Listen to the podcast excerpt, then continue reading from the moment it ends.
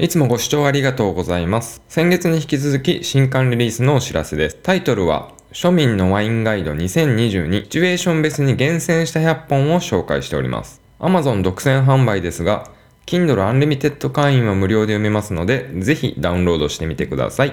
よろしくお願いいたします。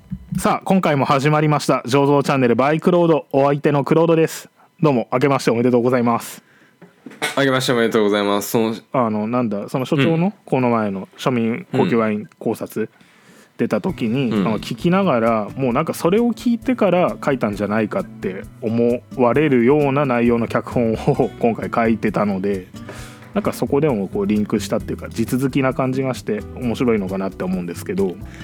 じゃあ今日のタイトルは、はい。今日のタイトル、まあ、価格じゃ分かんないよっていうところをまず。おー、いいっすね。まあ、タイトルうん。そうですね。とりあえずまあうん。うんうんきっかけ、まあなんだその新年一発目のこのお話何にしようかなって思ってる時に、たまたまテレビ見てて、うん。まあ格付けうん。あのやってたんですよね、うんうんうんうんテレビ番組の。あのこう、うん。なんかいろいろブラインドで飲み食いしてどっちが高いみたいなの当てていくような企画がある、うんうんうんうんあの例の番組あると思うんですけど、うんうんうん。まあ、今年の企画が、えー100万円のワイン VS5000 円のワイン。高いのどっちみたいなやつをやってて。でまあうん。見てたらもう出てる演者さんほぼほぼ皆さん正解してて。今回その番組に出ていらっしゃったのはあの YOSHIKI さん。あのご自身でもそのワインのプロデュースされていて増資が深いっていうところですごい注目集まってる中、まあ、当然正解されていて。でも価格差見ても圧倒的なわけじゃないですか。でもみんなもう「いや YOSHIKI は大丈夫でしょ YOSHIKI さん大丈夫でしょ」っていう中でで私もそう思って見てて、もうスッて当たったんだけど終わった後に出したコメントがその楽勝と思っていたけど、実際やると結構難しかったっていう話を。まあ結局それ見てて何を思ったかっていうと、値段で品質を推し量ることっていうのはまあ無理でしょ。う不可能だろうと思ったんですね。うんうんうんうんうん。うん、で高くてまずいっていうのも当然あるし安くてうまいだってもういっぱいあるわけじゃないですか、僕見てないんですけど、よしきさんあれサングラスしててワインの色わかるの 同じツッコミをあの浜田さんがされてて、こう分かる。いや色で分かる色で分かるってまずその飲む前に言っててもう色で分かりますからって言って飲んでる絵ででも、うん。いやお前サングラスやんみたいな。あでも普段からサングラスしてたらサングラスの世界が普通に感じるかもしれないですよね。まあ、映ってないところでこう外してたのかもしれないですけど。でもまあ外すまでもないっていうところだったのかなとうん。個人的には思って見てまして。でも見てる私ももうこれ色見てるだけでうん。これはわかるだろうと、だから5,000円で同じヴィンテージ用意するのは多分まあ無理だと思うので色見てるだけでもどっちももう恋愛色っていうかあのしっかり酸化熟成した色をしてる、5,000円でこの色なんだっていうのもそうなんですけど、じゃあ色だけの判断じゃあの同じではないんですよ。違いはあるんだけど、んうん色だけではちょっと判断できないなって思って。まあでも蓋開けてみたら、まあ、み皆さんほぼほぼ当たってる。100万と5,000円って差が開きすぎてるから本当のテレビのやらせなしにするんだったら8,000と5,000にしてほしいなと思って。そうすると。とそうするとこの黒田さんが言ってる値段だけじゃ分かんねえよっていうこの定義がぴったりはまると思うんですけど。またこの番組もあの100万円って言ってるのが、えっと飲食店さんで提供してる価格で100万って言ってそうかそうんでうん。まあ実際普通に買ったらどれぐらいかっていうのは分からないですけど、まあ、100万までは絶うん。対しない、ちょっと差がありすぎっすまあ、あよりすね。ぎですね。本来同じ評価テーブルに乗ることはないと思うので、コンペであったり、ね。その飲食店さんとか、うん。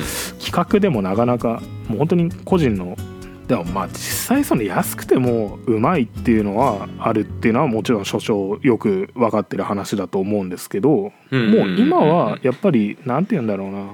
そう熟成っぽいことも意図的にコントロールできる。昔だったらうん長い年数をかけなきゃ到達できなかったような表現っていうのは今は比較的簡単にやる方法がある。今日ちょうどそれ飲んでて2017年ヴィンテージだったんですけど、もう本当にもう見た目がオレンジというか褐色で、うん。15年ぐらい熟成してるようなコントロールして熟成感を出すっていうワインなんだなっていうのはひしひしに伝わりましたねまあやっぱり昔からそのなんだろうな機械が新しくなったとかっていうのももちろんあるんですけど、そういう機械がなくてもその古典的な樽とかタンクだけで全然その、やることはできたんですけど狙ったもの、狙った幅での調整ができたかっていうとまたちょっと難しいのかなって思っててそれが、まあ今はやりやすくなってるんだろうなっていうふうに感じるんですよね。で別件なんですけどそのワインセットの件、あの一回所長もおおなんかよくありますね、はい。一回企画でやってたじゃないですかその比較。どこのワインセットがどうだみたいな、あの時に、うん実は自分もワンセット買ってて飲んでて。でまあすごい美味しかったんですよどれも。1000円ボルドーセット、1000円台のボルドーセットみたいな金賞セットみたいな買ってやって、美味しかったんですけど全部味のベクトルが一緒だなって思って、でなるほどボルドー特にまた明確に1個違うのがあってボルドーって、うん。ボルドー大学があるんですよね。うん、あ近くに。ボルドーにえ近くっていうかそのワインを作るための大学なんですか？そういうわけではない。そういうわけではないとは思うんですけどあちょっと正直そのんワイン関係以外のところよく調べてなくて 知らなくて申し訳ないんですけど、うん。とにかくそのワイン醸造といえば、うんうん。まあ、フランスにおいてはボルドー大学あの最高学府として名高いとは思うので,、うんうんうんで結構いろんな日本の企業の方も留学されていまして作り手さんもそうだしあの、テイスティングの方そのソムリエ的な方とかでも行かれるような人もいる大学、なのでそのとにかくワインに関する研究をしっかりしてる大学がスーパー近所にあると。近くにあると。でこれすごい大きいんですよね。というのは？やっぱり研究した成果をすぐ反映することができる。最先端の技術をどんどん取り入れていくことができるし逆に大学側もサンプルが周りにいっぱい転がっている。しかも世界でも一級品の人たちがいると。うんうんってなったらそりゃ研究もまあ進みますよね。うんなるほど。だからそこの好循環があるっていうのはボルドーのいいところ。うん、っていうことはもうその設備投資であったりとかお金の部分も適切な投資がなされてるわけで。だからお金もしっかりあります。ブランドもしっかりあります、大学もあります。知識もあるし、うん。で飲んでくれる人たちもいるし観光客も来る。しかも街自体が世界遺産になってると。もうなんかうんうん。欠点ないっすよね。で海近くて輸出楽だしとかその最初クロードさんが言ってた全部一緒の味に感じるやんけっていうのを僕は欠点に思うんですけど 多分本会っていうかその一級品のところもっと高いレンジのところは分けてるんだろうなって思うんですよね。ブラインドで飲んだ時に「あボルドー」って言うんですよああ分かるです。ボルドー州するよねみたいな。でも あのボルドーって本来めちゃめちゃ広いじゃないですかそうですね。あの右岸なり左岸なり左岸ならメドックのどこどこなりあるまでがテロワール出てるはずなんですけど、こう、ん。良しとする正解が一個あってそこにこう寄せていくっていうか、まあでもみんな似てくるってことはやっぱりそのなんだろうな。天任せにはしないで しっかり人の手が入ってるんだなっていうのはよくわかる。でも結局その大学があるっていうのがすごい大きいっていうはところで、うんで日本で今それができてるのって山梨だけなんですよね。でうんやっぱ盆地なんですよ山梨は。だから業者もまとまってうん大学もポンってあって、うん、東京との行き来もしやすい。で一方じゃあ長野はどうなのって言ったらでかいんですよね結構、だかうんら山梨の他に近場の長野。長野も東京からすごい近い、うん。だから単純に広いのと明確にこううん。山梨大学みたいにここっていうすごい強い大学はアイコンがない。アイコンはない。うん。うん。だから農学部とかでちょこっとやってたりとかあとコンサルやってる会社さんとかはあるのでその支援というかなんだろうなやろうと思った時に支援はあるんだけど大学はない。なるほどね。らまあやっぱりその大学ないもしそのどこにもなくて聞けないってなった時にうんじゃあ結局自社でやるしかないじゃないですか。自分でやるしかない。でなん見識を高めていくってことですよね。その毎年データを集めていとか。やそれできんのかって言ったらいやもう しんどいと思うんですよね。だから完全に一人でソロでやるのはきついしじゃあって言ってうん。周りの生産者と情報共有とかするわけですよ。でもうん。周りも同じような情報レベルしか持ってないんだったら、まあ、大して進化しないと思うんですよらまずそのダメなものを作んないゼロを目指すってところがまず最初のステップですよね。でも毎年リリースする時は結構自信持ってリリースしてるんでしょ？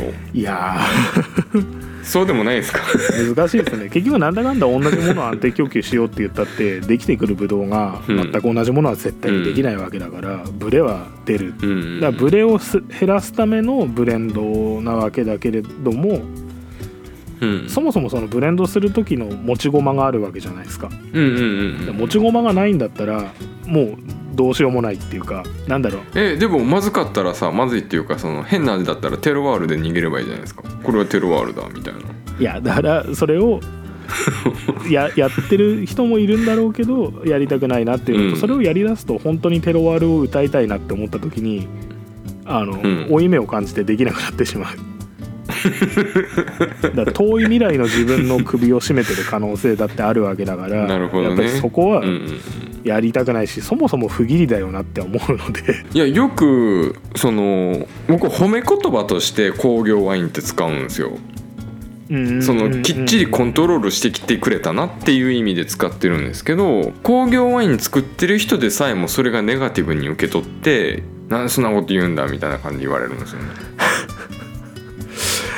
いやーまあちょっと上がるですよね。あのー難しいですよね。受け側からしたら何なんか毒みたいな言い方する？多分作ってる人に直接言っちゃうのは割と喧嘩売ってると思うんですけど、でもまああれうーん気持ちはわかるんですけど。じゃあどういう言い方したらいいんですかね？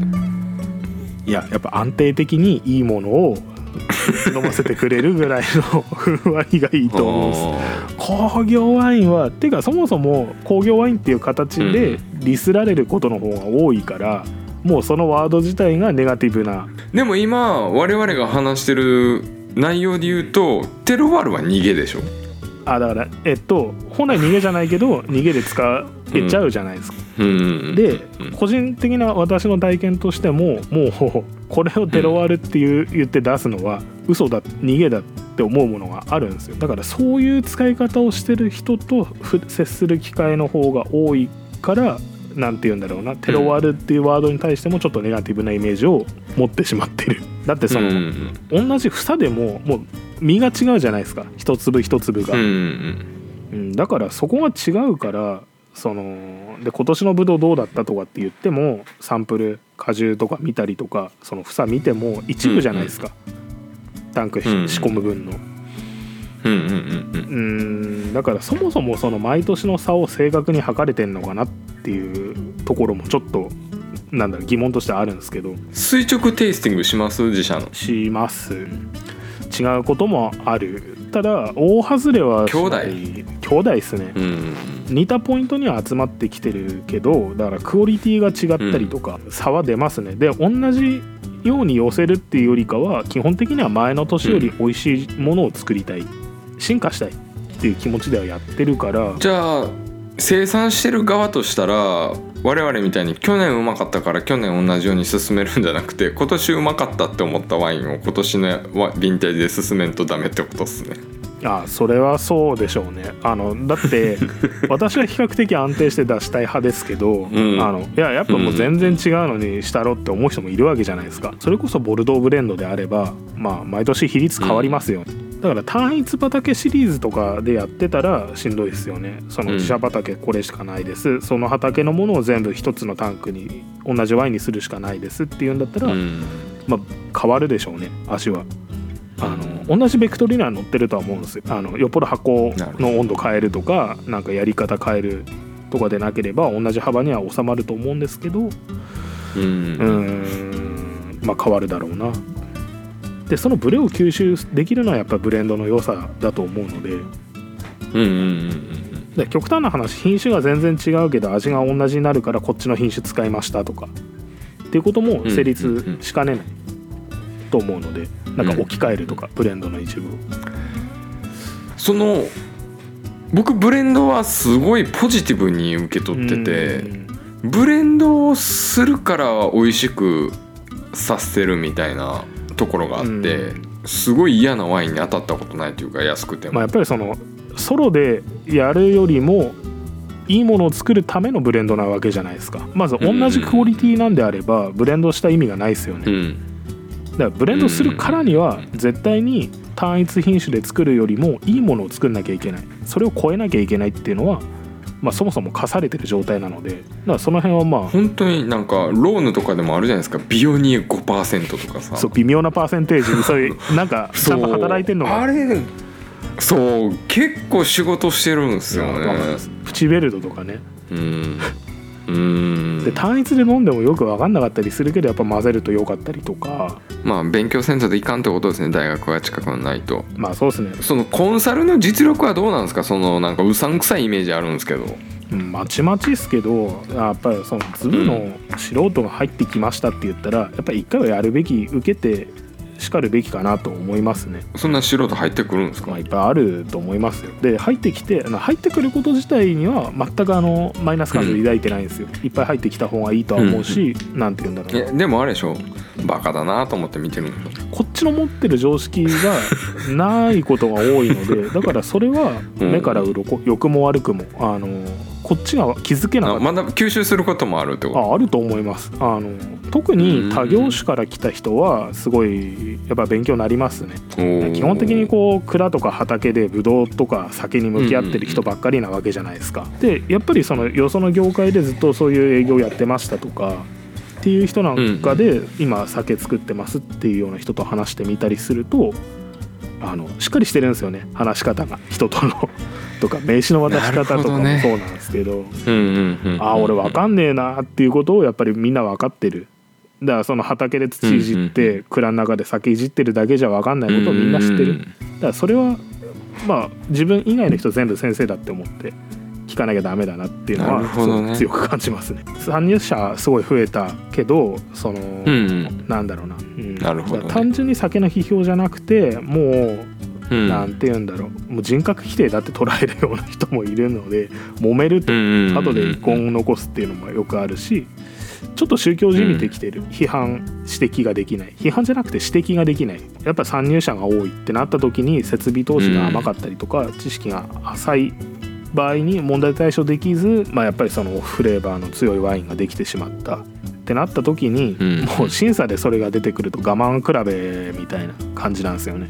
うんうんうんうんうんうんうんで他のお酒類見ると絶対にクソみそに言われて弾かれてるものが、ワインの審査は通ってるんですよね。う んそうなんですね。いやそれこそこれはこういう味なんだテロワールドヤーって言われたらまずさポジティブな面から見ましょうだからだからポジティブな面から見て評価するっていうのはそれはまあいいんだけどでもこれはあったらダメでしょみたいな。やっぱ思うんうんですよね。あのすごくこのこいついいやつでいつもニコニコしててみんなに優しくてすげえいいやつなんだよ、うんでも人の財布盗むよとかだったら論外じゃないですか。一回オフフレーバーセミナーみたいなやっぱあるので受けたらすぐ分かるとは思うんですけど。うん。なんでなんだろうなってのはちょっとよくわからないで特に前もちらっと言ったっすけど酢酸とうん。酢酸エチルうんの2つは、うん。まあ多いですね。だからうんタンクが多分洗えてないとかあのよくあるんですよ。洗えてないっていうのは。でこれはその、どの種類のお酒でもそうでうん作り方とか全く変えない、やり方全く変えないんだけどタンクの洗い方を変えた、設備の洗い方を変えたら金賞取れたっていうエピソードって結構ある。日本ワイン飲むこと増えてきたんですけどあなんか感じてます。なんか日本ワインまあまあうまいなと思って。一応ぜひぜひ札幌を札幌を飲んでください。札幌のワインですか？いやこのプロットに書いてるのは日本ワインにしてはまあまあうまいねって書いてたら。あそっちあこう全然広い。そう何様やねんって書いてるんで。いやよくあるんですよね。あのだ所長 所長大体そういうこと言うから けど何も引っかかんなかったけど初対面ですよ。こうなんかうん。飲んでもらってあまあまあうまいじゃんみたいな、思ったよりいいねみたいな。やっぱり言う人いて、もう、うん。何様やねんと本当に思うんですけど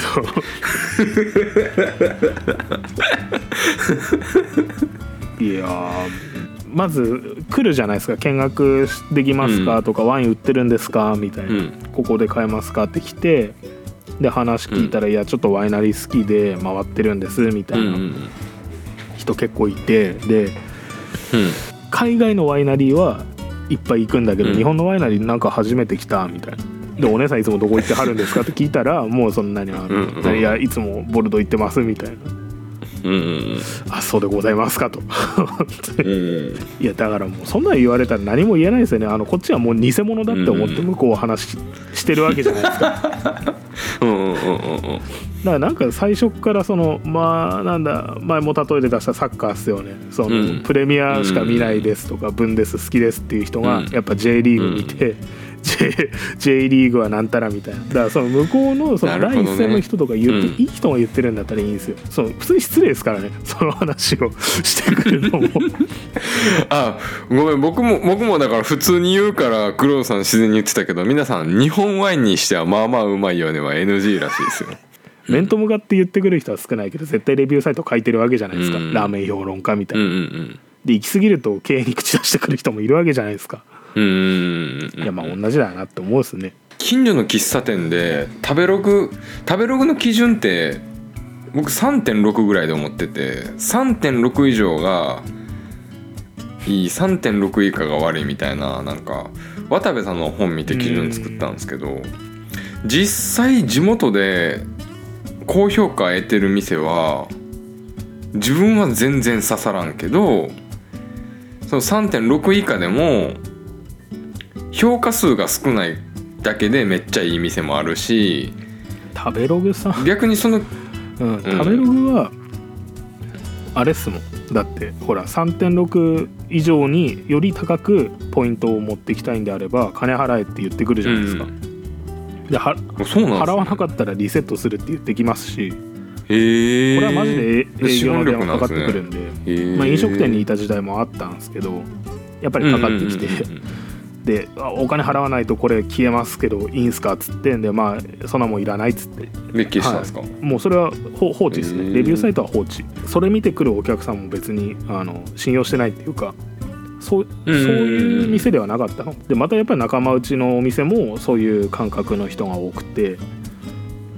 別の店だとなんかシールみたいなのもらったと何かでもらったんだっけうん。うん。認定のそう名店の店みたいなのあるじゃないですか。うん。うんあれをもらったけどいらないから別の店にあげてでそのあげた先の店のトイレに貼ってあるっていう。えーそこは繁盛してるとかですか？あのそれでネタにされてて全然だからレビュー関係なしにみんなその仲間内の店は繁盛してるししっかりしてるし。いや知ってる人は知ってるけどでも知らんとこでもやっぱ一つの評価基準になるというかでも飛び込みで行ったら怖いです。よなんかあったんですか？え俺インサイドで話しなかった。いやごめんなさい。しっかり聞いてるけどあまりにも面白かったから。まあまあそういうことですよね。もう飛び込みじゃ良いかんす。やっぱ結局レビューももう黒田さんそうは言いつつもある程度やっぱり信頼はあるというか。うーん。なんでもうやっぱりある程度調べていかんといかんなと思ってまあでも実際自分で言っててもあれですけどそのレビューとか関係なしにうちのワイン買ってくださいって言って、でその1杯300円とかだったら言えるんですけど、うん。あの、うん。1本数千円ってなるじゃないですか。例えば日本ワインでよく多いの4000円5000円ですけど1本5000円、うん。絶対うまいから買ってくださいって言って買ってもらう勇気が私はないっすもん。うん。だからまあレビュー見てもらうっていうのもまあやむなしかなとは思うんですけどだからそのそれだったらそれこそやっぱマイナス点は書いた方がいいんじゃないのって思うんですよね。お客さんのためにも。うんうんうんうんうん。だしちゃんと評価基準価値評価基準っていうのを明確にした方がいいんだろうなっていうのはやっぱり強く思う。実際言われるとクロードさんの正体が知りたい方はぜひオンラインサロンの方に入っていただいて一応あれですからね。承認を得て。サロンサロン内でも一応あれですからね。そのあの月光仮面ですから承認を得てクロードさんのワインをぜひ飲んでいただきたいなと思いますね。本日の相手は井原大河クロードでした。ありがとうございました。すウェブコミュニティ庶民のワイン研究所。有料音源の無料配布と月4回の公開収録にオンライン交流会。ワインを通じて仲間と出会える。詳細は概要欄のリンクから。私たちはあなたを待ってます。